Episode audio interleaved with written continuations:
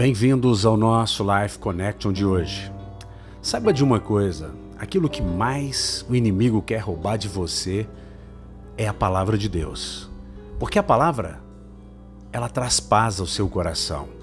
Quando você descansa na promessa, na palavra, você experimenta paz.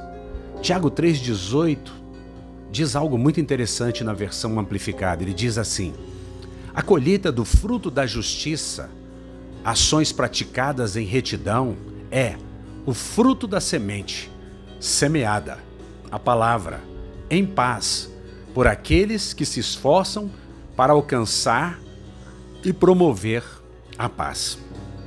Eu fico imaginando que nós que lemos a Bíblia, que conhecemos Jesus, temos um grande desafio.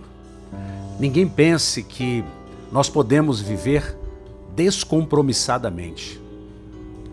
Eu entendo que nós podemos e devemos fazer essa colheita, chamado fruto da justiça. E o que é o fruto da justiça? São as nossas ações praticadas para promover a retidão, o bem. Na nova aliança, nós temos uma semente. E nós então lançamos o fruto da semente semeada, que é a palavra. E é uma palavra de paz, não é uma palavra de acusação, não é uma palavra de medo, não é uma palavra de maldição, mas é uma palavra de paz. Na verdade, a Bíblia diz que Jesus é a palavra. Ele é o Logos do grego. Ele é aquele que nós lançamos como a palavra de Deus. No princípio era a palavra. A palavra se fez carne, habitou entre nós e nós o vimos como unigênito do Pai.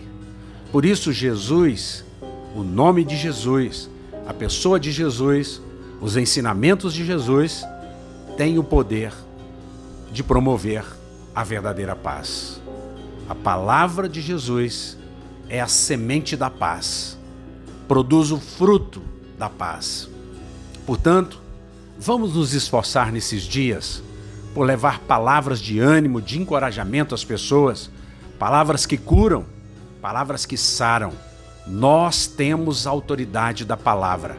Jesus disse que nós deveríamos usar a sua palavra para trazer existência às coisas que não existem, para ministrar saúde aonde existe morte, alegria onde existe tristeza, onde houver ódio, a gente semeia paz, a paz de Cristo. Que você pense nisso. Um beijo grande no coração.